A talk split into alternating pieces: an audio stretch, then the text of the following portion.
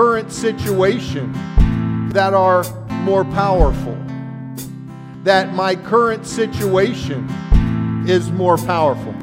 You know, I've got a Jeep that has been acting up for about the last three months, and and it consumes my thoughts at times because it's like, how much more money can I put into this thing and get it to run? And yet I start realizing today it's nothing. You know, it's nothing. It, it is not, it's not a giant in my it will become a giant if I let it. The fires will begin to feel a little hot if I let them. But it's a choice. We have to choose how we're going to live our lives.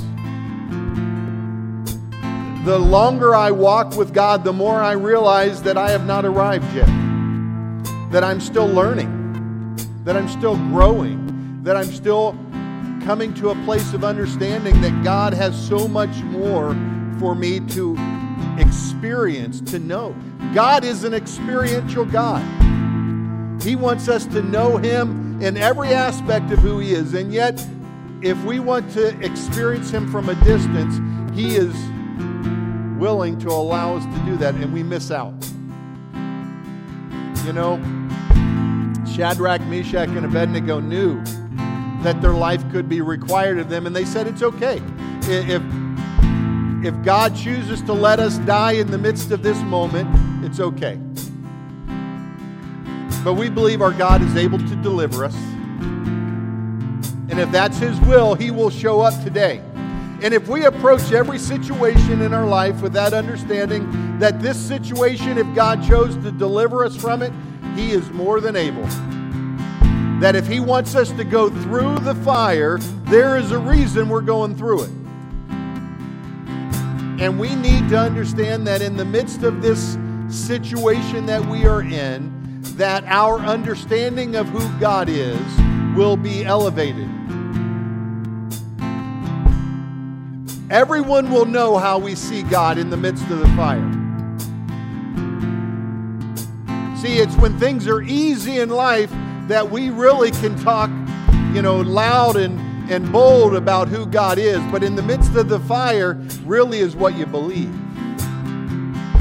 is who God truly is in your life. And so we're going to sing this one more time. We're going to end, you know, this time this year, our last service of uh, 2019. 19. I'm excited about it, but I believe God still wants to do something in your life. And so, if you are in the midst of a fire, if you're in the midst of a battle with a giant, and let's be honest, the fire's getting a little hot. Let's be honest, the giant's scaring you a little bit. The children of Israel were all afraid. They were fearful. David sees him and says, Who is this uncircumcised Philistine? He, he didn't see a threat, he saw a, an annoyance. He saw someone who was out of place. And that situation in your life is out of place. It is wanting to exert a level of influence in your life that it does not have the right to control. And so you have to choose how you're going to approach the situation in life. So as we continue to worship, these altars are open. I'm going to invite you to come and to spend some time at the altar, that you would become more acquainted with the God who is present in the fire, not just someone you read about. So let's keep worshiping here for a moment.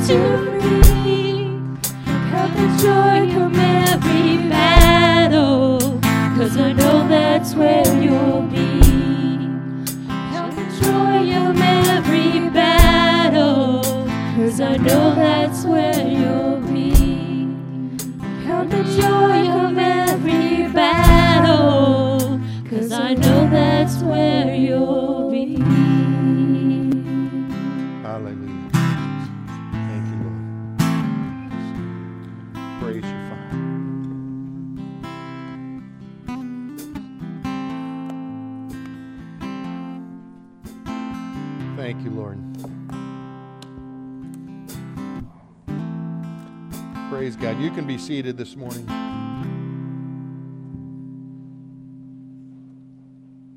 Want to prepare you and prepare our worship team also. Next Sunday is going to be a different service for us. It is going to open up with worship. Then we're going to have a moment of sharing in meet in the midst there. We're going to have we're going to have stations of prayer set up throughout the sanctuary. And during our morning worship, we're actually going to launch our time of prayer and fasting for the week. So you're going to be able to bounce around at different places and pray. We're going to come back together and sing a couple songs. We're going to go back and pray some more. Um, and it's going to be a time of worship and prayer. There'll be a few moments in the midst of that that I'll be sharing just some of the vision for next year. But we're going to spend a lot of time in prayer and worship next week, starting our year, and that launches us into our week of prayer and fasting. So, a week from tomorrow, we will start meeting at the church every Monday or every night from 6 to 7 for a time of prayer.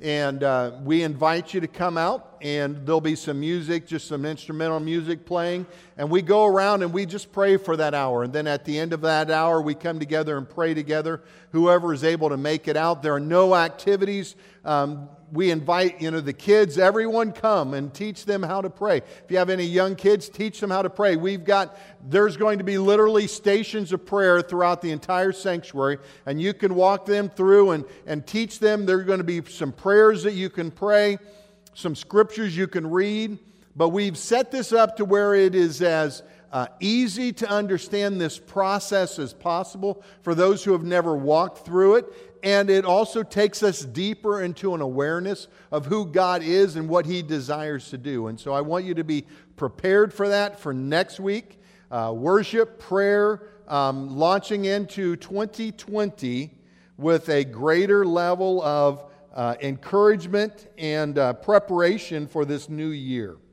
I'm excited for it, so be ready. Also, want to remind you that um, there is no Wednesday night services this week. Um, and so we uh, this week uh, is our last week of all the time off, celeb- or being able to spend time with your family. We want to encourage you to, to do that.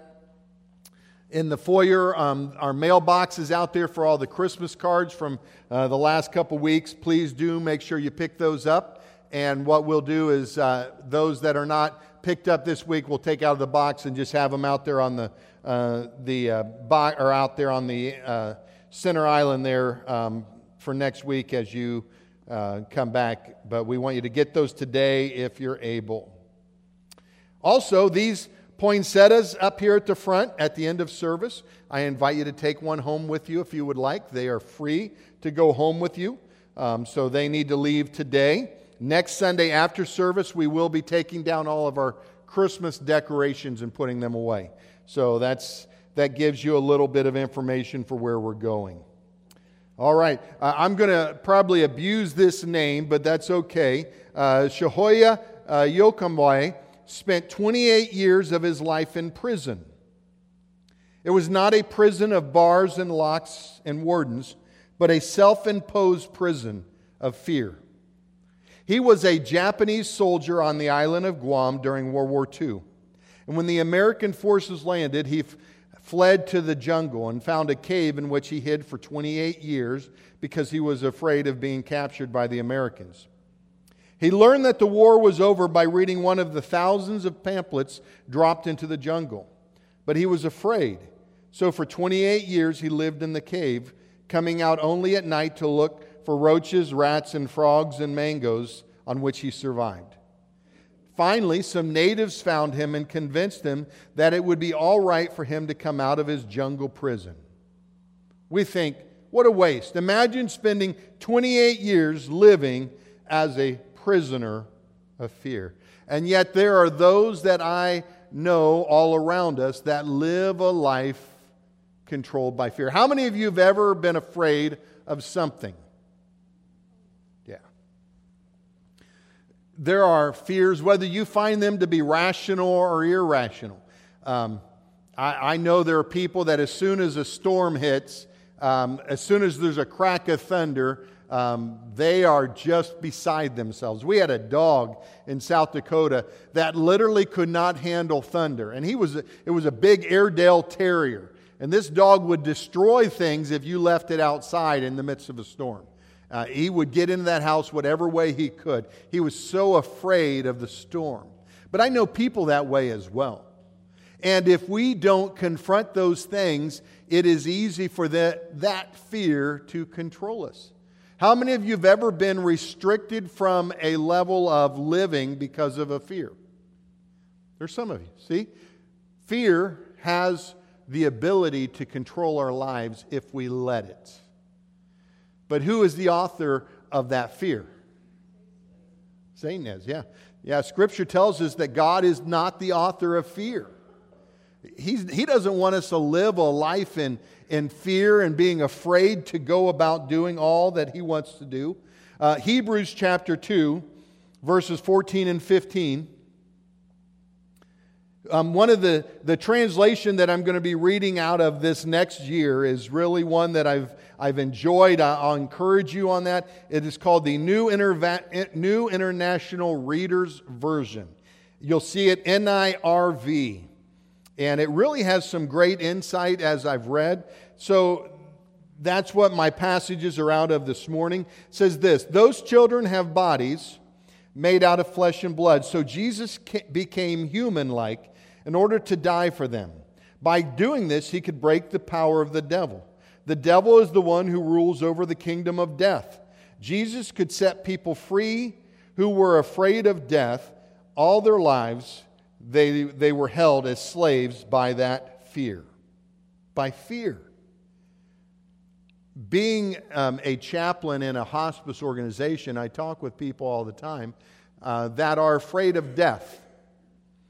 Um, I've had people come up and talk to me about it on a regular basis is how can you not be afraid of dying? Well, let's be honest, we're dying every day. Now, I know that's not a pleasant uh, process, but we didn't come into this world to live forever. We, we came into this world to live, and Scripture says that it is appointed unto every one of us here a day of death. So if we already, if we can accept that on the, the front side, then we can live life differently throughout our life, not being afraid of it. Now, that doesn't mean that we don't make some decisions along the way to make sure that we're lengthening our life. I, I, give my daughter a hard time because every time I pick up a uh, bag of potato chips, she, she tells me to put it down because she wants me to be there uh, for, her, for her children, for my grandchildren through her. And so it's like, okay, I'll put the bag of potato chips. So I'm moving back into that phase of life where I have to, you know, move away from the potato chip again. It's become my curse. Um, it's just a choice, you know. We all bring in our own choices. Some people are afraid of dying from, you know, certain things, you know, and I, I'm not afraid of dying, but that also may influence some of the other decisions I make. You know, if you're not afraid of dying, sometimes you don't always live and take care of yourself the best way possible. And I'm not saying that to make us be afraid of dying. I'm saying we have to choose to live to its fullest. And so we have to make decisions that give us the greatest opportunity to influence and make a difference in our world. So the challenge for us today is to live in such a way that our lives reflect our belief structure, even as I talked about in our, in our worship ceremony, in our time of worship, if our words that we sing in our songs of worship, if the things that we read in Scripture only tend to pacify us in the midst of moments of conflict in our life, and they don't provide us with a real peace, we're missing out on the point of what we're reading. We're missing out on this, this life with God that He wants us to experience. And as I was preparing this week and looking at some of the uh, authors and some of the writers of our uh, um, scriptures, uh, God chose and has ordained the Jewish people as his people. Um, he has set them apart, Scripture says.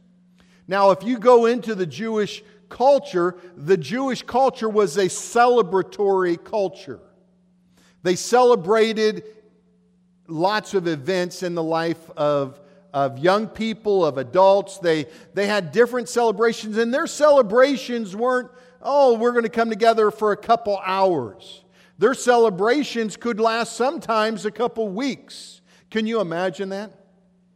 a two week long celebration, that your marriage celebration wasn't just, you know, an hour after your wedding, it was a two week long process. Uh, what would you think about that, Sydney? Just spending two weeks celebrating. Tiring.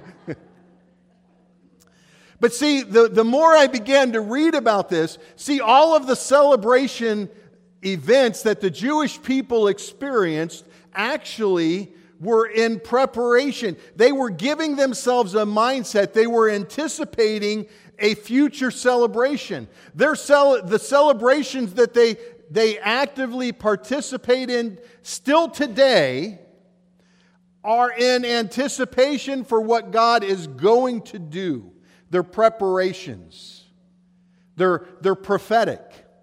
They are prophesying into their lives that which they believe is going to happen one day. And our celebrations really are just times that we want to highlight something for a moment, and then we pass. You know, I was talking to my wife about this. Scripture says that when one person gives their, their, their life to God, when one person comes into a relationship with God, Scripture says that all of heaven rejoices. They have a party. Now, I am almost certain that they don't just have a little clap offering, you know, which sometimes we are prone to. They celebrate, they're excited for it. The Jewish people understood that and they lived their lives in such a way that they celebrated those events in preparation. Revelation 19:7 really lays it out for us. It says, "Let us be joyful and glad. Let us give him glory. It is time for the Lamb's wedding. His bride has made herself ready." And see, the Jewish people understood themselves to be the bride of Christ. And they have made themselves ready, and they're ready for the wedding. They're excited. We don't have the same level of excitement.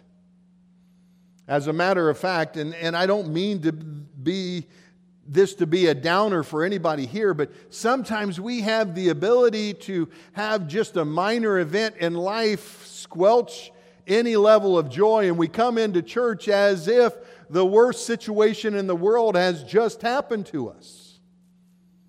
And it could be that they quit carrying our coffee brand. Now, how many, let's be honest, how many of us have ever had a moment where we, we pouted because someone discontinued a sandwich we like or a drink that we like and it was no longer going to be available. And we were acting like, oh my goodness, how am, how am I going to make it? Church, I just be honest, we need to live differently. Those things that don't matter should not influence how we worship God, how we live out our faith. What do they communicate to the world around us? When you look at the children of Israel as God walked with them you know, from, you know, all the way back in the beginning, all the way through the thousands of years that we have recorded for us in Scripture. The children of Israel had this, this challenge where God would come in and show up as this great deliverer, as their redeemer, as their savior, and they would rejoice. And then they would forget about his good deeds, and they would go back into some of the things that had influenced their life so negatively. And then captivity would come. And then God would, they would cry out to God again, and, and God would come back into their life. Psalm 106, 47 helps us to understand some of that. It says, Lord our God, save us. Bring us back from among the nations. Then we will give thanks to you because your name is holy. We will celebrate you by praising you. This whole process is a, a cyclical process that unfortunately the children of Israel and still us today, we still walk through this where God becomes our great deliverer, and then we walk back into the very thing that God delivered us out of.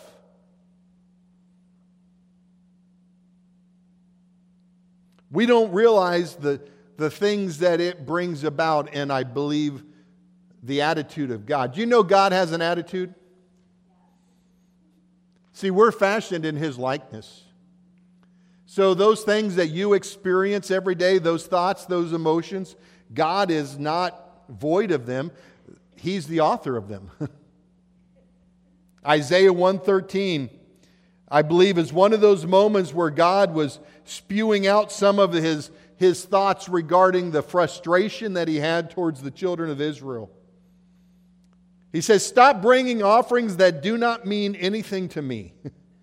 I hate your incense. I can't stand your worthless gatherings. I can't stand the way you celebrate your noon moon feasts and Sabbath days and special services. Now, you can go on into the book of Isaiah, and it's a tremendous book that gives us a revelation into the coming Christ and, and all the things. But I think in this, we had a raw moment into the, uh, who God was, that He was so tired and frustrated at the children of Israel that they, they had all these moments where they seep back into that lifestyle that He had delivered them out of. And He was saying, Listen, I'm so tired of it, stop. Quit coming to me like this. What would you do on Sunday morning if you were getting ready for church and you had a, a bad attitude, and all of a sudden this voice from on high comes into your bedroom and says, Don't even try coming to church today, because what you have I don't want.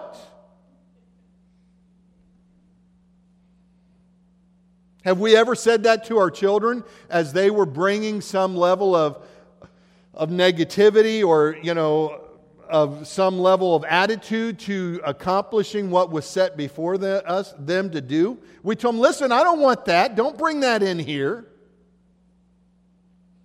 We influence every situation we come into. Everyone. See, whether you realize it or not, if you come into this place with an attitude that does not reflect the glory of God, that does not direct our attention to God, you will influence those around you. Now, I'm not telling you every moment is going to be all, you know, candy and, you know, kisses and all those things and, and, and all these happy go lucky moments. But I'm saying it doesn't have, just because things aren't going the way we thought it should, doesn't mean that our attitude should be this gloomy Gus. We have the ability to control our attitude. I'm not saying putting on something, although Scripture does tell us in the book of Colossians that we are to put on Christ. So, in some ways, when we come to church, we're putting on Christ. We're putting on a disposition. We're putting on an attitude. We're putting on a framework that gives us the ability to live our lives in such a way that we will bring glory and honor to God. I can't do that for you. I was so glad when my kids could dress themselves. I still struggle with it. I buy a lot, my clothes if, if they're not universal, I question some things. I'll, uh, in the morning, I'll get up and I'll pull this shirt and this pair of pants. Like, do these go together? My wife's still sleeping. It's like, I really can't ask, wake her right now and ask her, do these go together? So sometimes I just, I'll just roll the dice and I'll try it. And I have never had any, my, my children may have said that that doesn't really go together, but that's okay. You know, they are supposed to let me know, keep me, you know, looking good you know, my, my, my dress, you know, decor is probably not as focused as it should be in areas, but uh, I'm just wanting us to understand that our lives should reflect a relationship that we are glad to be in every day. To live as if we are worshiping a risen Savior you know, the children of Israel didn't do it wrong all the time. There are times they got it right. Psalm 145 7 said, They celebrate your great goodness. They sing the, for joy about your holy acts. See, that's where God wants us to be. Not just focusing all the time on all the negativity, all the things that are not working the way we want them to let's spend a few moments celebrating what God is doing good in your life. About the things that He is accomplishing in and through you. What would happen every morning if you spent the first 15 minutes of your day focusing on the goodness of God, upon the things that He has done for you? Upon the things that he desires to do in your life. See, that's where the Jewish people had it so right is they believed that the things that they were doing today were prophetic for what was going to happen. And they are for us today whether we realize it or not. The things that we are saying today about ourselves and our day are prophetic for what we want to do down the road. And if we want to live in such a way that we see the glory of God being poured out, then we need to begin to proclaim His goodness, the good deeds, the things that He is doing. And if God isn't doing anything in your life, then there's another question you have to ask yourself. There's another situation you need to address. Because I believe when we are walking in a way where God is walking in relationship with us, that His goodness will flow over to us. And actually, Scripture says that when God's goodness is influencing my life, if I'm coming close to Paul, my, the goodness of God can flow on to Paul because I'm close to him. Do you realize that? That when you are walking in what God has for you, that you have the ability to influence those around you in a positive way. Just like if you bring a stinky attitude into church, you can influence those around. Now, unfortunately, I've done this in my home. I've come into my own home with a bad attitude, and all of a sudden, everybody is angry, yelling at everybody. Has anybody else ever been there? Okay? If I have that much ability to bring that kind of stuff into my home or into my church, what if I brought in the joy of the Lord? What if before I came through the threshold of my house, I made a decision to set aside, to lay aside all the things that would hold me back, that would re- restrain me? What if I let there be a cleansing fire take place that remove the, the chains, the ropes that are wanting to bind me to a way of thinking or living. See, next week, you're going to see as you're going around to these different areas, um, prayers that we're going to pray for God to release provision in your life. Those of you that are struggling financially, God's word speaks very clearly that He will take care of His own. But we need to begin to proclaim those things in our lives. If you're struggling with your children, there are passages that deal with the fact that God gives us the ability to speak over our children things that will bring them to a place of alignment with His will and His way. If you're struggling with addiction, God has lots in His Word that speak to our ability to overcome addiction. But we need to begin to read and to pray those things in our lives and then believe them. And it's not a one and done. It is it may take you saying this same prayer 7 days a week for the next 6 months. Now they have proven medically that it takes 3 months to develop a habit. 3 months of doing the same thing every day to develop habit. Three months. You know how many days it takes to break a good habit? One. it takes you 30 days to, or it takes you 90 days to set a habit, it takes you one day to destroy it. See, the enemy has made it in such a way that we, and he is, he rules and reigns down here. God's given him authority, but he only has authority that we allow him to have. Even though he's the ruler of the, the principalities and powers of the air for this period of time, God has still given us authority over him.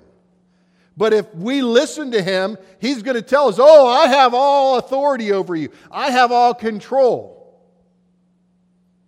And if we listen to that and believe it, then he does. But if you will take your rightful place, as a son or daughter of God, then whatever the enemy is throwing at you, you're going to say, listen, that has been put under the blood of Christ. I am no longer bound to those things. Yes, there was a period of time in my life I lived in such a way that I am not pleased with, but that is not who I am today. I've been delivered, I've been set free. Those are things we have to say to remind ourselves of who God has called us to be. I am righteous in the eyes of God. Now, we have to live that way once we make that statement. because the enemy is going to keep coming at us every time we blow it. And so it is, it is required of us that when we make a mistake, that we deal with it. Now, praise God, you don't have to come to church every Sunday just to deal with your mistakes. You can deal with them, bam, right there on the spot, wherever you're at. When the Holy Spirit brings something to your mind that you blew it, like you said something to somebody that you shouldn't have, you were rude, you were inconsiderate, you cut somebody off in traffic, and you just simply say, Listen, I am, Lord, forgive me. That was wrong. And then we make it right where we're able to. Now, that the people that you cut off in traffic, you don't always have the ability to make those things right because if you chase them down, you have other issues. But I'm saying you have the ability where you have the ability to make something right in the life of someone else to do it. But I want to encourage you to live in such a way that there is this, this attitude of celebration rising within you. So that when you are dealing with the trials and struggles of the day, that you focus on the celebratory nature of God that is prophetic for the things that God wants to do in our future. I look at our church and where God has taken us this year. And we have great moments to, to celebrate. God has taken us from a point where a year ago we were, you know, 15,000 or so dollars in the hole to now we're in the positive 10 or 12,000. You know, that's and and all the bills have been paid. You know, so that's because we have been faithful to continue doing what God set before us. We've seen individual growth in people. We've seen programs. We, in the midst of all the other things happening, we started um, we started a new uh, some new programs to develop training for uh, pre marriage counseling, which has been utilized um, in several different situations, not all from our church. We've been able to bless many in our community with some, some godly premarital counseling. We started our Grief Share group, which is um, ministering and touching people in the midst of their losses, which, by the way, is this coming um, Thursday. We'll be meeting again downstairs in the fellowship hall.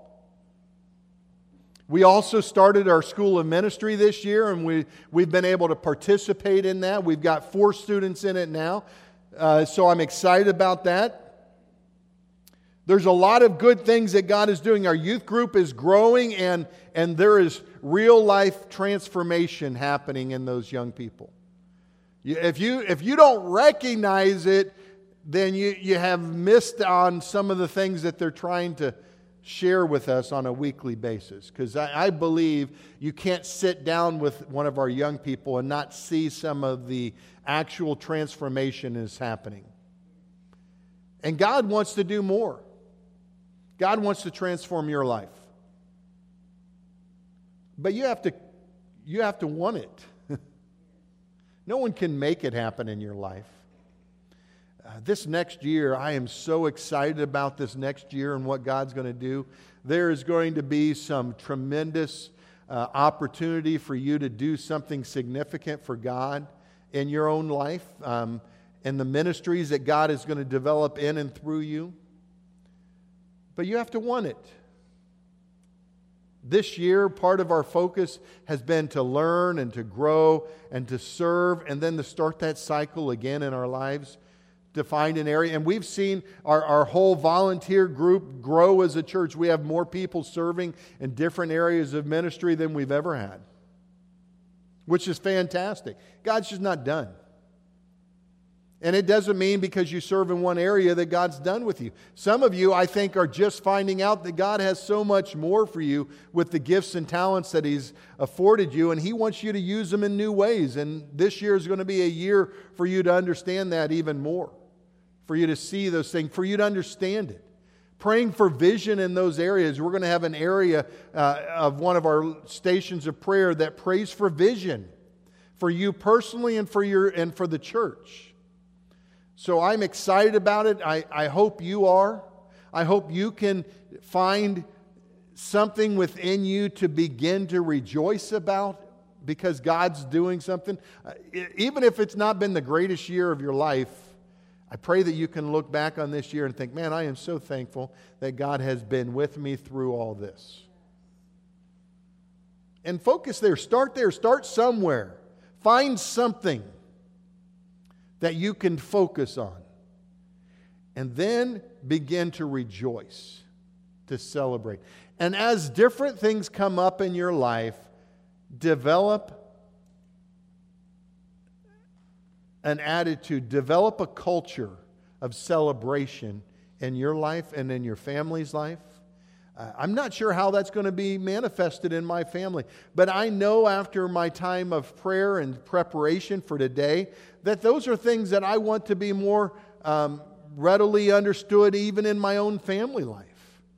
I want to know more of a celebratory uh, culture in my family because, man, I have so much to be thankful for. You know, God has blessed us so much. But it's up to me to set those things in motion. God isn't going to come in there and, and manhandle me and do it. I have to choose to do it. And if God, you're not seeing God do in you and you know in your family what you believe He wants, it starts with you. You have to get a change your mindset. You know, and then not just change your mindset, start doing something about it. It starts every morning.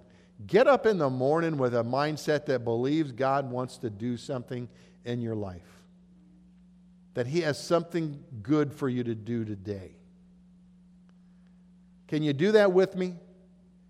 Can you take this week to begin to set a mindset that not only allows you to end the year well, but prepares you to start the year in the best place possible? I invite you to come next Sunday with such anticipation of God doing something great. I am not telling you that we will be out by noon. So I'm just letting you know. I have no idea how late Sunday will go. Um, and, and I'm not giving you any excuses for it. We are going to worship and pray and prepare for our time of fair, prayer and fasting. And, and I invite you, if you've never come out to our time of prayer and fasting, make this year your year. You know, we, we averaged last year about 15, 18 people a night. Praise God. We can do better. I know nobody likes fasting. Nobody likes giving up food. You know, but hey, if we want to allow our lives to be controlled by what we eat, then we can continue doing what we are. Uh, there's a couple of books that we started talking about in Sunday school this morning. Um, one of them by, is by Jentezen Franklin. Uh, it's called um, Fasting. Wife, can you tell me the names of those again?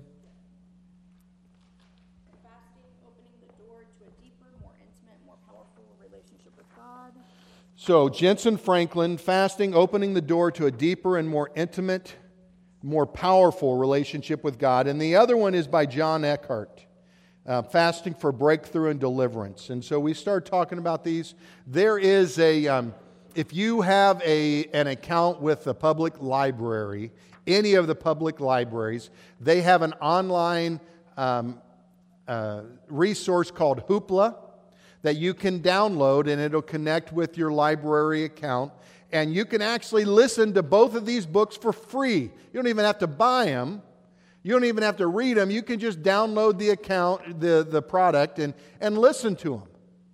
So I invite you to, to resource yourself with knowledge on what this week of prayer and fasting or this month. Some people, just outside the door here, I've got some sheets on the Daniel fast, which is typically a, a 21 day fast that primarily focuses on, on vegetables, fruits and vegetables.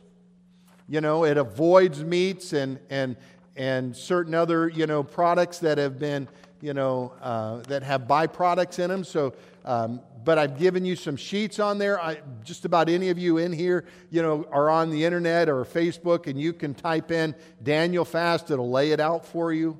Um, but these two books are really um, some of the books that I think right now I think speak to where I think God wants to set our mindset for where we're going. And so I invite you to download these and listen to them this week. Prepare yourself. You know, my job is to equip you for the works of ministry. And part of the equipping today is telling you um, you need to do a little bit more work this week.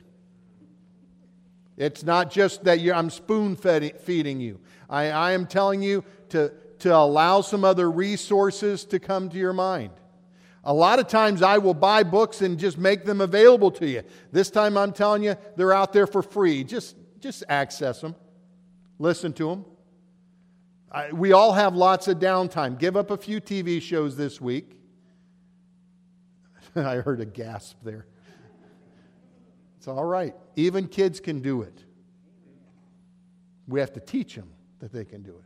So take some time this week, prepare yourself in the year well, enjoy time with family this week, but come back next week preparing for battle. Because I guarantee you, when you decide that you're going to fast and pray, everybody in the world is going to invite you over for special desserts and meals. It, it, it happens. It's, it's the uh, control of the enemy over food, you know. And um, sometimes it just happens because we're around people that like to eat. That's our culture. And you have to say, listen, I, I you don't have to make a big deal out, oh, I can't do that. I'm on, my church is requiring that I fast. Please don't do that. I'm not requiring you to do anything. That's, that's between you and God. Because listen, if you're fasting for me, you're going to get zero out of it.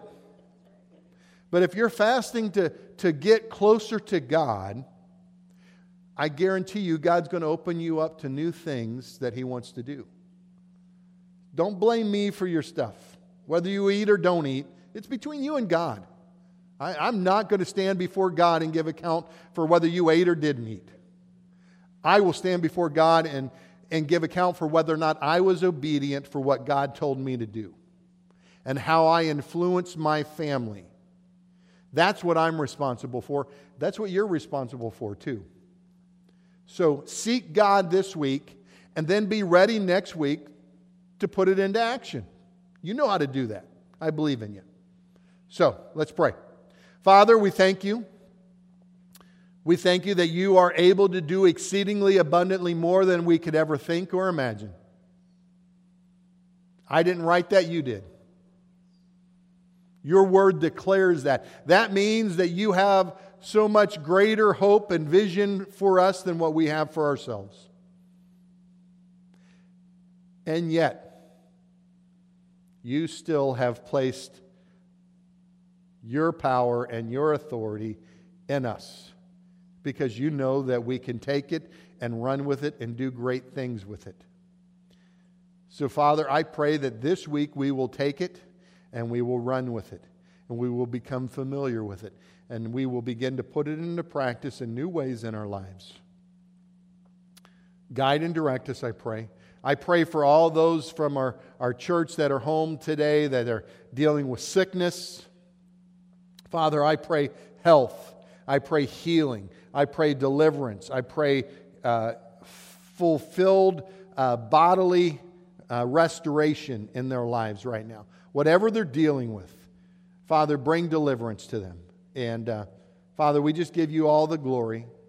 We give you all the praise. We ask for this in your name. Amen. Ushers, if you'd come, we're going to wait upon you for a morning tithes and offering. Remember, your Christmas cards in the box, the sheets if you want them for the Daniel fast. Take a poinsettia home. Um, I think that's it. Let's pray. Father, thank you for this opportunity to give. We pray you multiply to re- meet the needs of the church, the kingdom of God that you've called us to reach into. We pray your blessing on each giver today, and we ask for this in your name. Amen. Any testimonies as we prepare to